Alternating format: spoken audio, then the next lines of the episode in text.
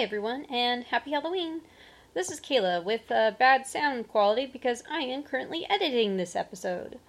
I just wanted to provide a content warning. We do discuss suicide and implied incest, so if any of this makes you feel uncomfortable, please feel free to skip this episode. Well, um, have a wonderful spooky season, and if you want to continue listening to the episode, we hope you enjoy it. It's it's a weird one.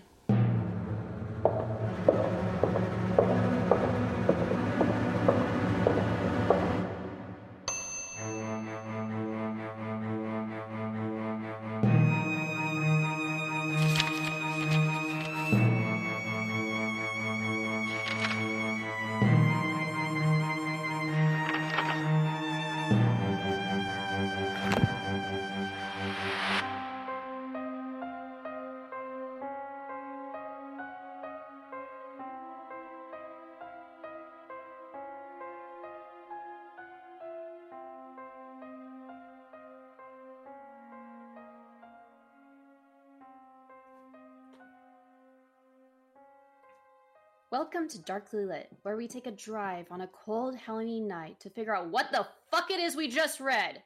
I'm your host, Kayla King. I'm joined by uh, uh, my good friend, uh, Sade. Hello, I'm Sade. I didn't finish reading. and my husband, David. Corn, corn, Okay. corn. So this Darkly Lit is going to be a bit different. Um, It's uh, going to be a first for us it's in different ways. Okay. Well, it's Halloween. It's so if it, if there's it's any, our Halloween episode, except it might not. It's releasing on the thirteenth, so. but it's October thirteenth. That's Is it the trick? Is it a treat? We don't know, but let's Is it find both out. at Yeah, the same time? um. So we just okay. Some of us. Uh, our book that we are discussing is Demon Theory by Stephen Graham Jones, and off the bat, we should first say there are no questions for this. We didn't receive any, and there's a good reason why. We came to discover that you cannot purchase a physical copy of this book anywhere. You can only get the ebook or an audiobook. Um, they are i mean they're they were fairly cheap I, from what i saw it was only five bucks but i know a lot of people are much more comfortable with a physical copy and another tricky thing about this book too is it's less of a book and more of a literary treatment actually david you you want to give the summary I'll do the best I can. So, what this is is a trilogy, a hypothetical trilogy of horror movies. Um, with the first one being set on Halloween night at the house of a med student named Hale, or his his his mother's house. He and a bunch of his med student friends go out to this house when on what seems like a pretty mund well, a pretty simple kind of uh, late night call Mhm. but find that weird stuff starts happening once they get there, specifically involving Hale's past, uh, which includes a uh, an accident that rendered his sister comatose, um, a very murderous dad in a gargoyle costume or a gargoyle mask that was taken from one of the other people, um, and demons, literal fucking demons that come in out of nowhere. Um, the first one has, I mean, we're gonna go full spoilers here, right? yeah full spoilers Okay, Yeah, I think I'll just say the first one ends with an Owl Creek Bridge kind of scenario where you wonder if the whole thing was all just the dying delusions of a of a kid who's hanging himself, committing suicide. Uh, the second one is set in a hospital, the follow up, and has a lot of the same characters who, as the story progresses, slowly remember the events of the first movie, even though they're all alive. Many of them died in that movie.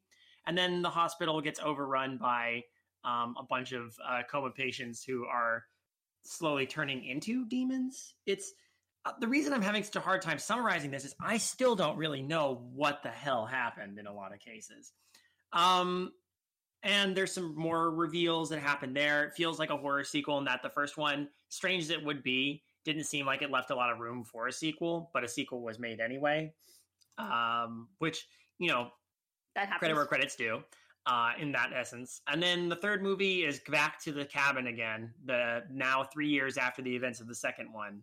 And uh, we get even more reveals and a final conclusion about um about Hale, about Hale's family, and maybe about the weirdness of this demon cycle they're all caught in. hmm Anyway, um this is gonna be a weird one to talk about.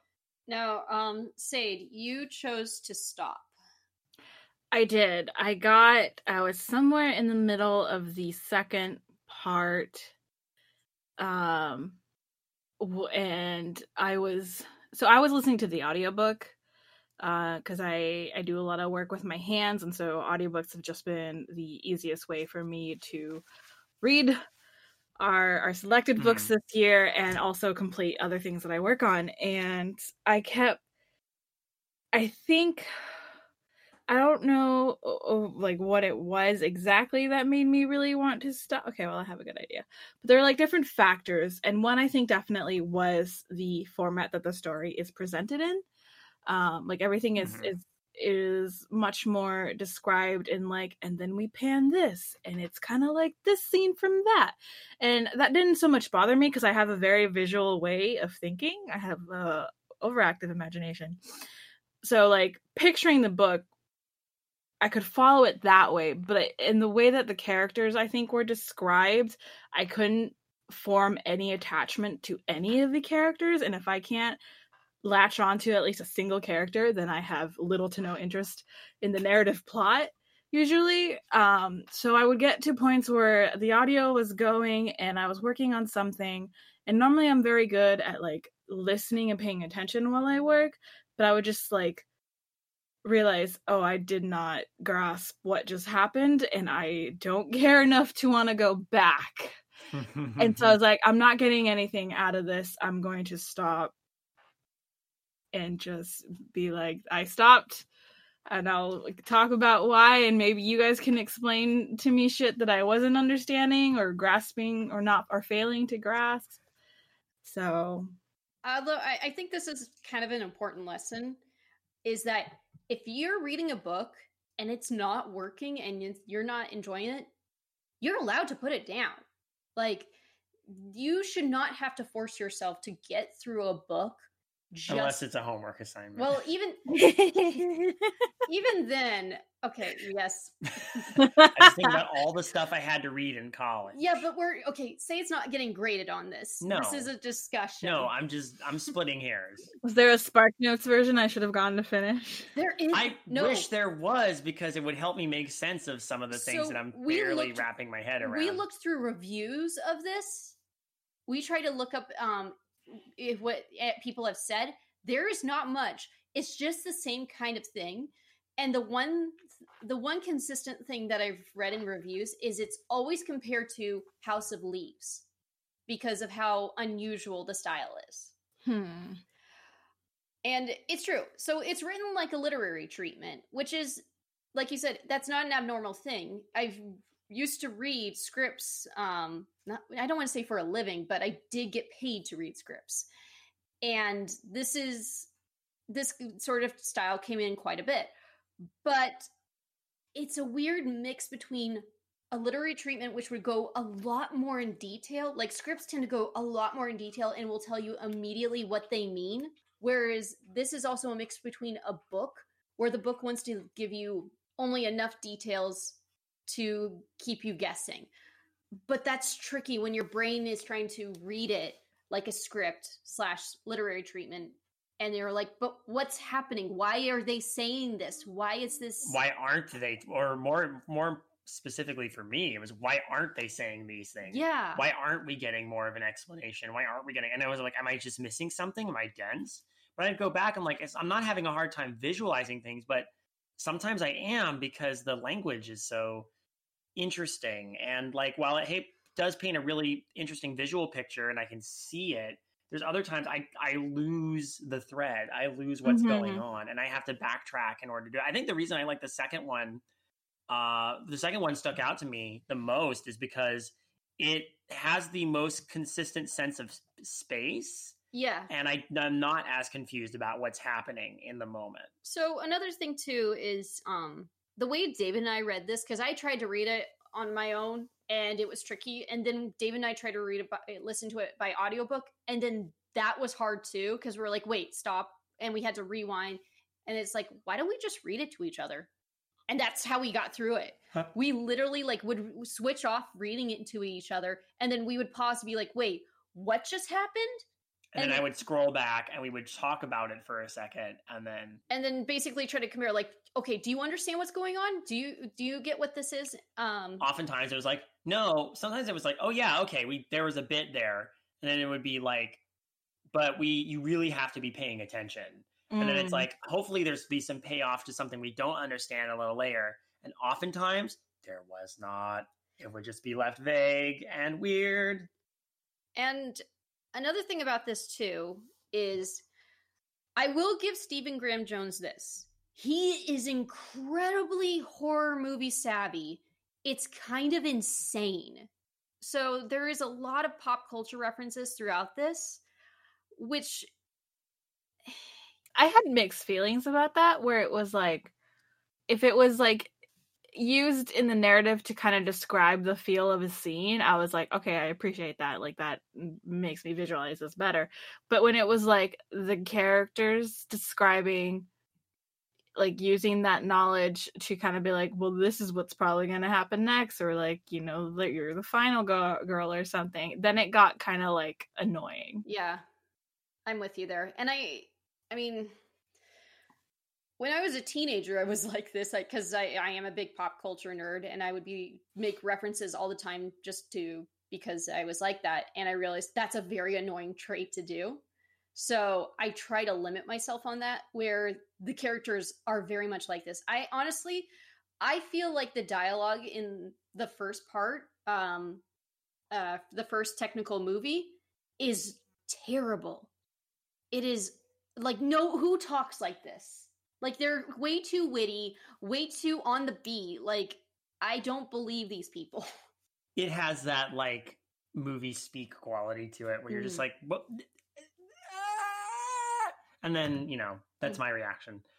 This, it, it felt it, like it flowed better in the second one though and i probably maybe because there's more characters or maybe because they're actually stopping to try and figure out what's going on instead of talking in quippy we're smart and genre savvy well, there's another thing too. It's much more action packed, and that was the intention. So again, Stephen Graham Jones knows his horror. And usually with the sequels to a horror movie, they tend to be the more action packed. they tend to have um a little more gore, more like higher a, a bigger special effects budget Exactly. And this is this um the sequel feels like that. It actually feels like they just got a bigger budget and they're like let's add in the gore, let's add in more people, let's make this more exciting. Let's make it aliens to alien.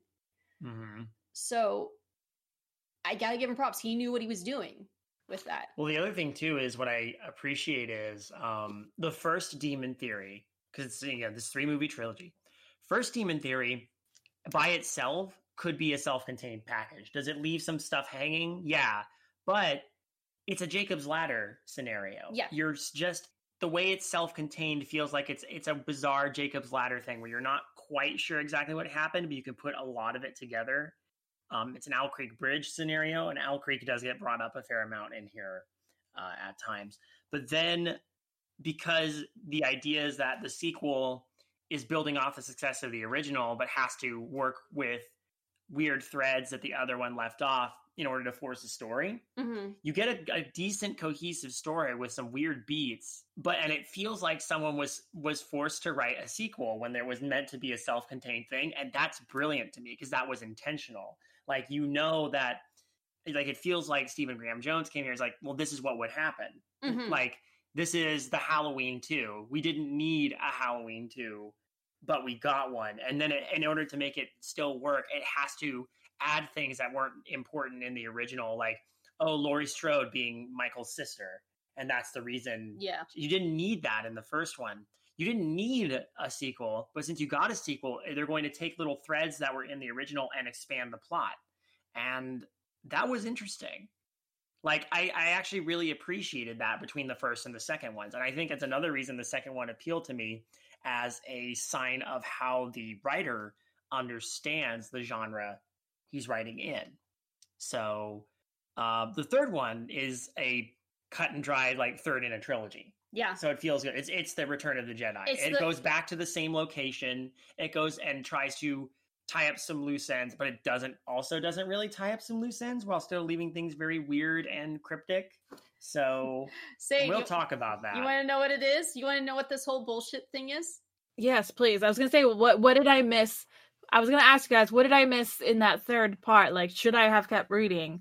I think if you're not trying to rush it like we were, Yeah. I think it is worth reading the whole trilogy because it, but at the same time, because we were rushing it, I got frustrated because it was going on for so long. Mm-hmm. Um, that said, on a reread, I might be able to put it together better. But um, the third part has the majority of the characters from that survived the second one realizing that they need to go back to the house to put an end to the quote unquote cycle, right? Right. Because they're having memories of both the first movie and the second movie, and they're like, why is this mm. happening? This never happened, but it also did. And meanwhile, like Hale shouldn't exist where he exists because it's like the second one sets up like, okay, the reason in the first one all these characters showed up with these are the the paramedics that are taking Hale, the dying Hale, to the hospital yes. or whatever. In the first movie, Hale's in his early 20s, but then it and it gets revealed that he tried to kill himself at the age of 14. And then at the end it's revealed this is all an Owl Creek Bridge- Bridge situation as we mentioned before or Jacob's Ladder where Hale is dead. Hale is dead or dying and he's imagining all this as 14-year-old him is being cut down from the noose. yes. Or it's implied that he died and this is all his like purgatory. It's interesting. And then the sequel is he's no, he's still alive but in a coma, and it's a couple years later. Um, and so he's like 16 years old by that point, or 17 in a coma. And then no, no, no, it's 16. That's right, two years pass. There's, a whole time loop. And then in the third one, we see Hale again, but as a 28 year old. And it's like, what the heck? And they, at least the characters point this out. It's like, wait, he last time we saw him, he was 16. He should only be And uh, not to mention 16, but at the very end of the movie, literally carried off by one of the demons. yes. His he He, should be dead. he, he falls off the roof of the hospital and is dead, and one of the demons carries off his body. Wait, so he like hits the ground and is dead and then is carried off by one of the demons? Yeah, well, at least I think he is. Like, okay, so the other thing that happens in the second one is Jenny turns into a demon. She's incubating. It's a demon that is either taking on Jenny's form or was using Jenny, the idea of Jenny as a vessel. And then in a weird shift, uh, at you know, Jenny as she's like feeding on people at the hospital, she is growing up. She goes from that to an adolescent to an adult. When she's an adult, she's TJ from the first movie. Welcome to crazy hell. Yeah. So TJ was apparently Older. older Jenny the entire time, which is weird.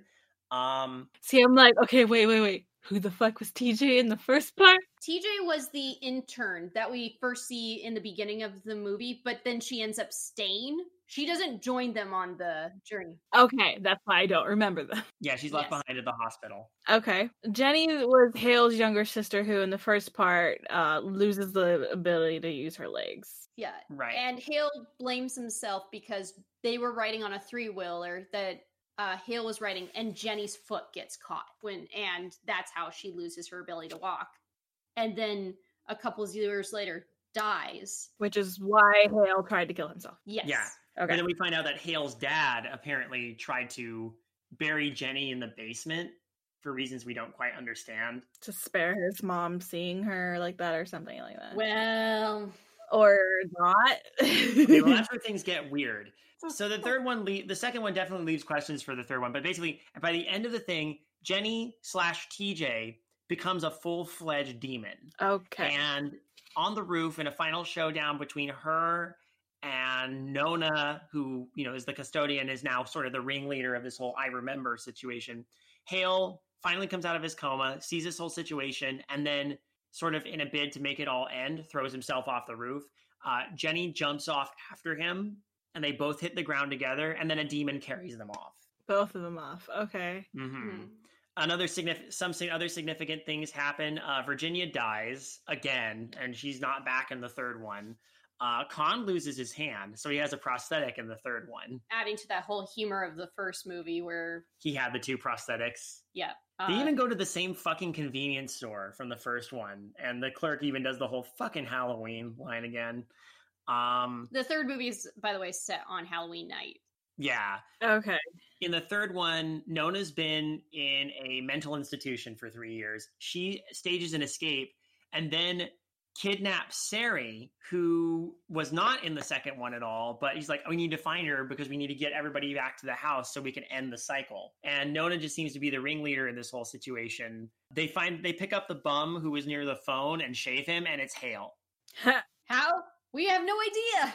Now, apparently they don't either. They're trapped in a in a cycle, and they're like, okay, there's some sort of gate, universal gate that's open, and the demons are using it. And then the third one continues to add nonsense, which is introducing a weird like supernatural pseudoscience plot with Sari's dad was like a physician who was experimenting with a a serum that could like heal people, but also like prolong life. But it also exacerbated additional conditions, and then like Hale's dad was one of the people who survived the trial, which is why he can't die.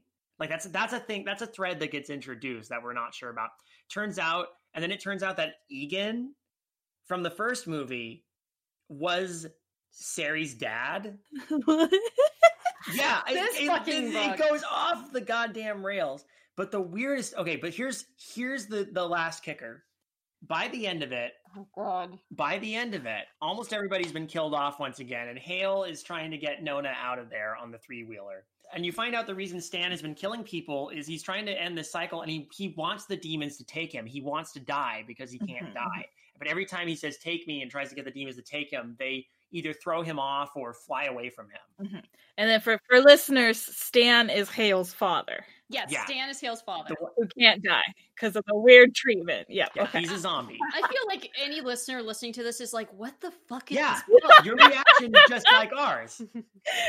Oh so- oh my god! Do you want to talk about what the final twist is? oh, motherfucker! This is so. Please, I f- I will say one of the weird things that Egan takes a syringe and injects a Nona with corn fluid from the, those can, cor- corn cans, and it's like implied that it's actually the fluid that was keeping uh, Stan alive. Doesn't matter. But it doesn't matter because the twist renders it all moot, in so my opinion. we discover, yeah, it does. The whole thing is all moot because of this. So we discover first off that um, the person who killed Jenny is actually Hale's mother. Hale's mother choked Jenny to death because she couldn't take the pain of her daughter. being crippled. Yeah. But then it turns out this whole scenario, this everything that's happened is all in Hale's mother's head because Hale's mother is actually Nona. The fuck! Yes. I'm so angry. I know, right? So yeah. Yeah. apparently Nona is this whole thing is Nona explaining all this in the hospital in the mental hospital to the this doctor. She is telling her delusions this whole trilogy, which is just all this woman's delusions. After she killed her family. Yes. She she stabbed Stan to death with a crucifix. She throttled Jenny to death, and you know this because eventually you see that there was, you know how she was washing the dishes in those flashbacks when Huh.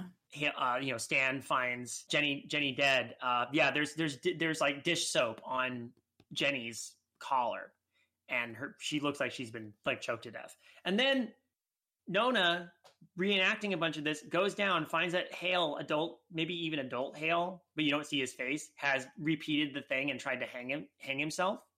But instead of lifting him up this time, she pulls him down so that kills him, finishes him off. And then the camera pans around and you realize Nona is is, is Hale's mother.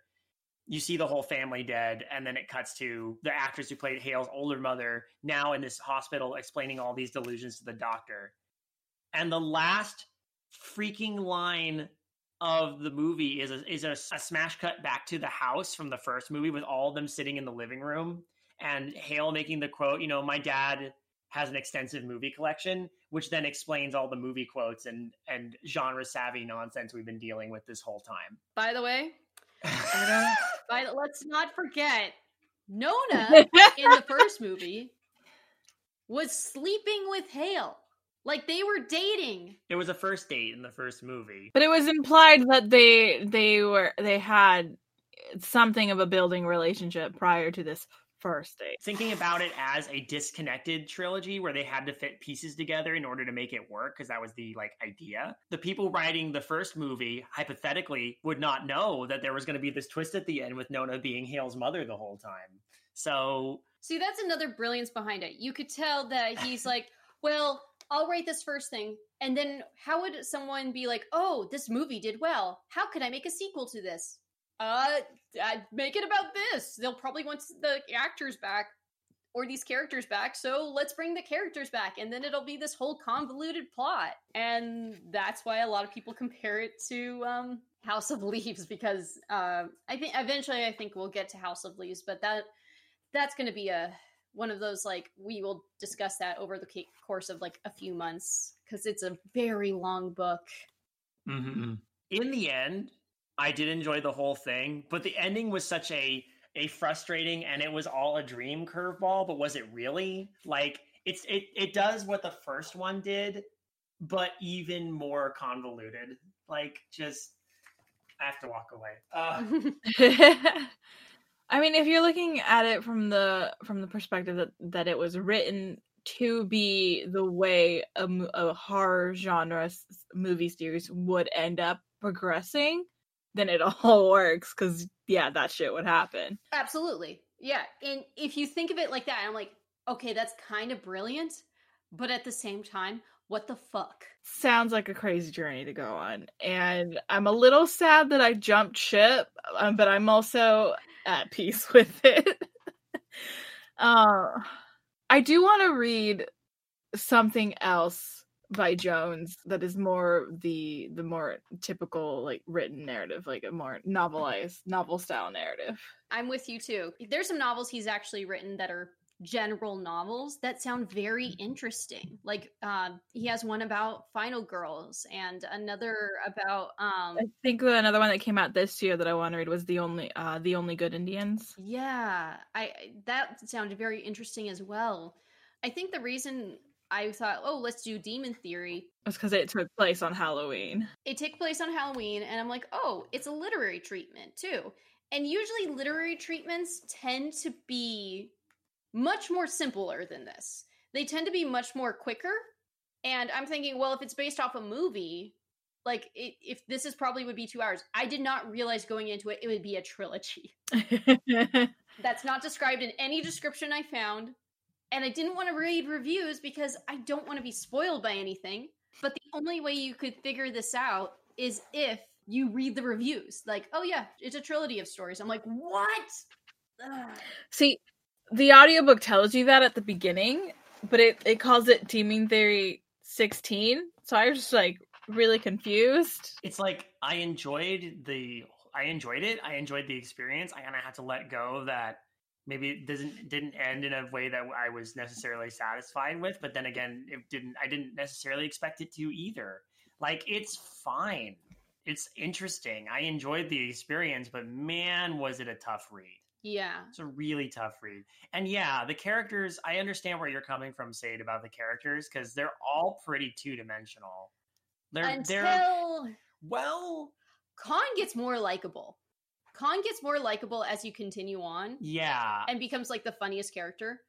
I actually also really like the character of Rush as well in the sequel, who is the uh, uh who is the cancer patient who is like he knows he's dying, so he's like, no, what do I care making in making it silly, but also dealing with the fact that he has a younger brother that he communicates with and is lying to him because he's like, I don't want to tell him and break his heart. And yeah, that was that was I, I Rush was great. Mm-hmm.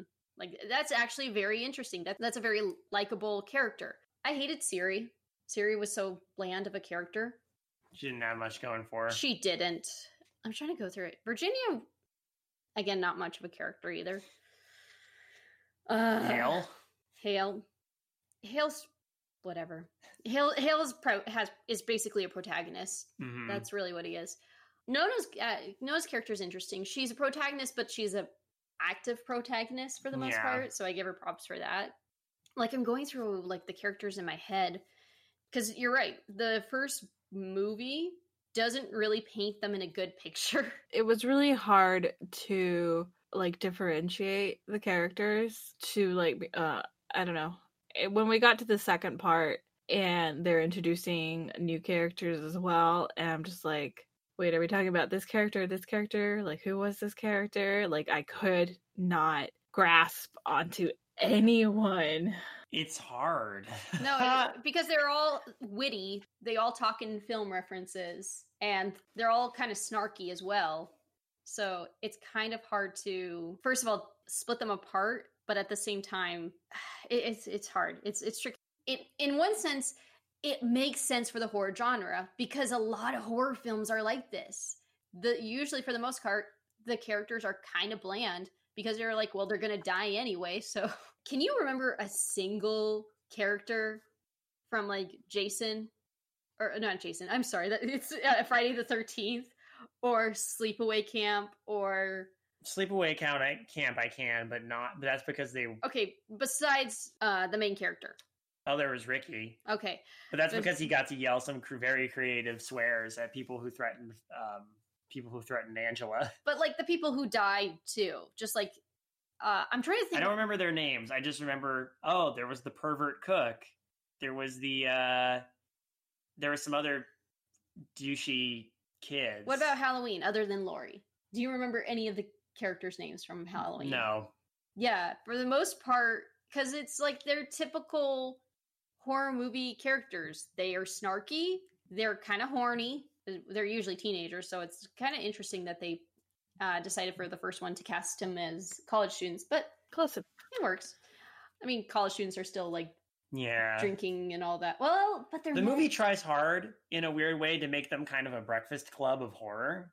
yeah, And then, like, Hmm. only a couple of the characters really stand out. I don't know if there's much more to be said, honestly. The interesting stuff with the demons was like there was some, there's a lot of mythology Oh. and psychology thrown in. What do you think of uh, the demon designs? Because they describe them like gargoyles for the most part. I mean, I kind of liked that aspect of like a, a gargoyle looking like demon because normally, like compared to like other demons that we usually see in like other, 'cause I can't really think of any other like uh gargoyle looking like demons in a, like a, a horror series. Yeah, neither can I. Oh man. Well, a lot of this books we're reading right now tend to be modern because as sad as this is, um authors of color started getting more recognition within the past like 20 years. Yeah. or at least in, eh, I mean, particularly in the horror genre, I guess. In terms of horror genre, yes. Because it, it usually the, the most famous horror authors tend to be basically white guys like Stephen King, Clive Barker, H.P. Lovecraft, like Edgar Allan Poe. Yeah. I mean, Bram Stoker. Yeah. well, I mean, we can say that about a whole lot of things. That it was mostly dominated by old white guys. But I mean, okay, for even though I didn't finish reading, I don't regret the experience. And from what you guys have shared, I am like fascinated by some of like the the narrative choices and like just it, it sounds like a crazy experience and I I wish I had the time to like kind of really dive into it because I think I would have appreciated more if it wasn't like oh we're reading this on that deadline and you know, there's like a hundred other things that are that our minds are on too. Because it does have some of those elements that are kind of interesting like the the the gargoyle demons that we were mentioning. Eh, I think that's a cool visual in my head. The like cream corn is the only thing in the house was kind of funny. Um and then how they i guess brought that back later and like that's how stan was staying alive somehow i don't know like it- it's crazy it's- but i kind of love that the whole thing is a trip. i think it, and i think it's meant to be a trip So I, I've read somewhere like some books are meant to be basically devoured, and then some are meant to be chewed slowly. slowly and dissected and maybe thought over This is definitely one of those books that needs to be read slowly. You got to take your time with it. You got to like pause and think about it. It's and honestly, it's the same with um House of Leaves.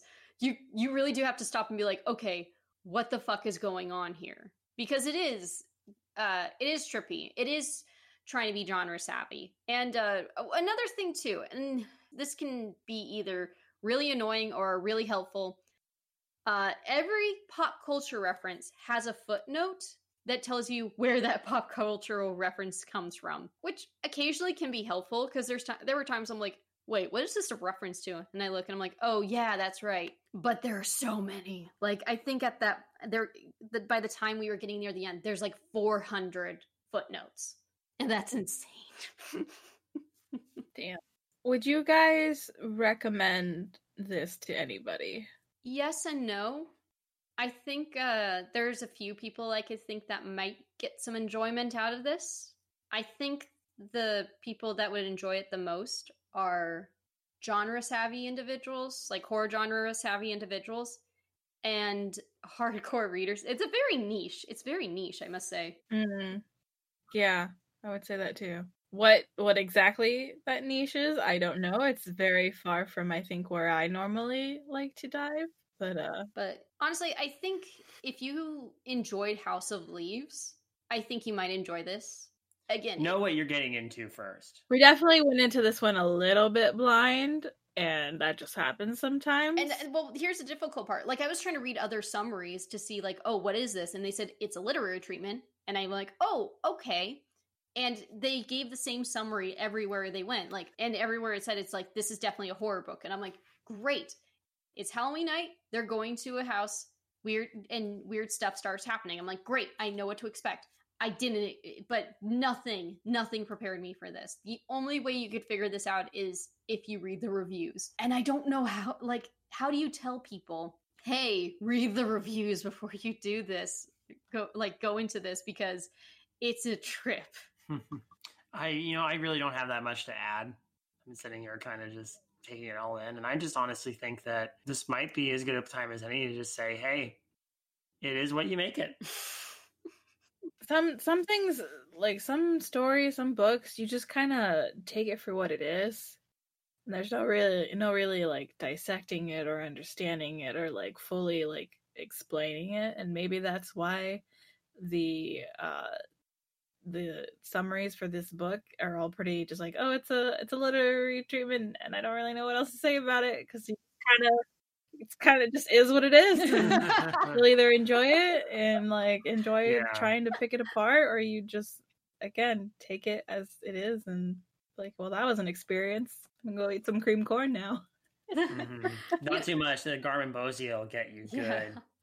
The only thing I wish for, I wish there was physical book tre- uh, books of this because I think it would be better read as a physical book. In all Yeah. honesty. You, you know, you know what else is? You know what else too? I actually do want to see this as a movie now. Yeah, I feel like I I would have really enjoyed this as a film versus I think I chose the the most difficult way to to approach a story as an audio n- uh, audio ebook. Yeah, audio audible. My brain just went. But yeah, I think this would have been a fun series visually. Oh, I would watch this trilogy. This trilogy sounds fascinating to me, and I can I could see a lot of horror fans getting into this. hmm Um, because that was one hell of a wild ride. Happy Halloween, everybody! Uh, we're our next um Fucking Halloween. fucking Halloween. Do we okay? Before I say what our next book is, does anybody want to? Do, do we have any final thoughts, or is this is this a good place? I think this is a good spot to wrap it up.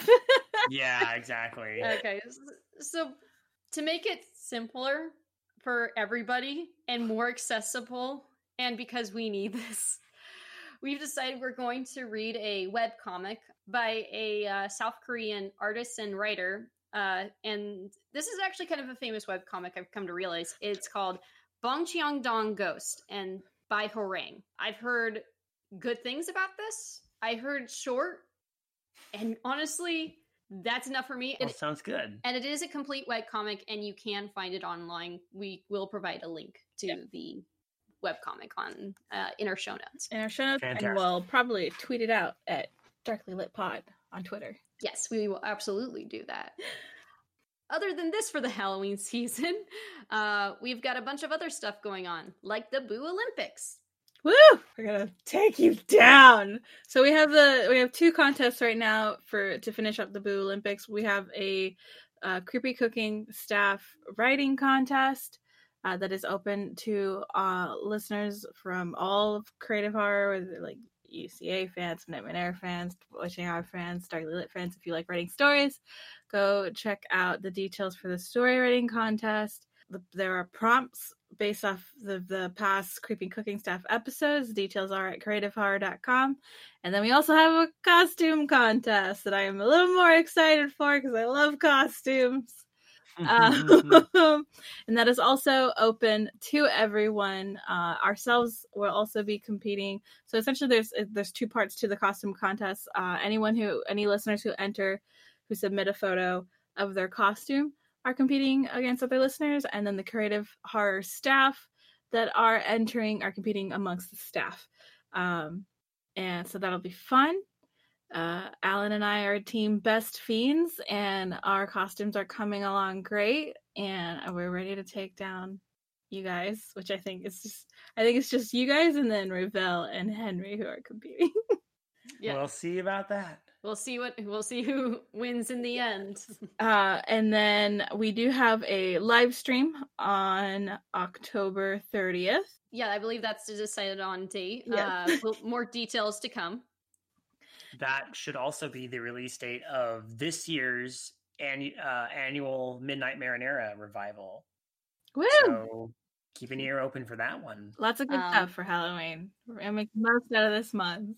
That is going by too fast. Yes, it is. Mm-hmm. Also, uh, also David has brought back the fog report too. So, um, if you enjoy reading about haunts, uh, go the few haunts that actually exist in this in this current year. Uh, these these COVID safe haunts.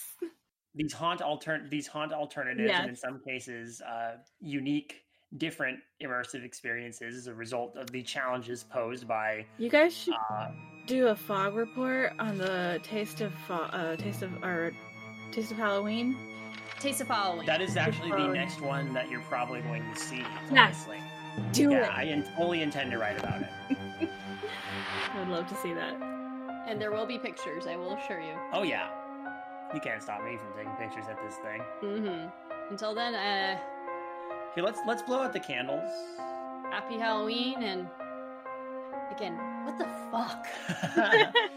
the candles are all we have lit in the fireplace though. Just remember, we're safe inside. What the fuck?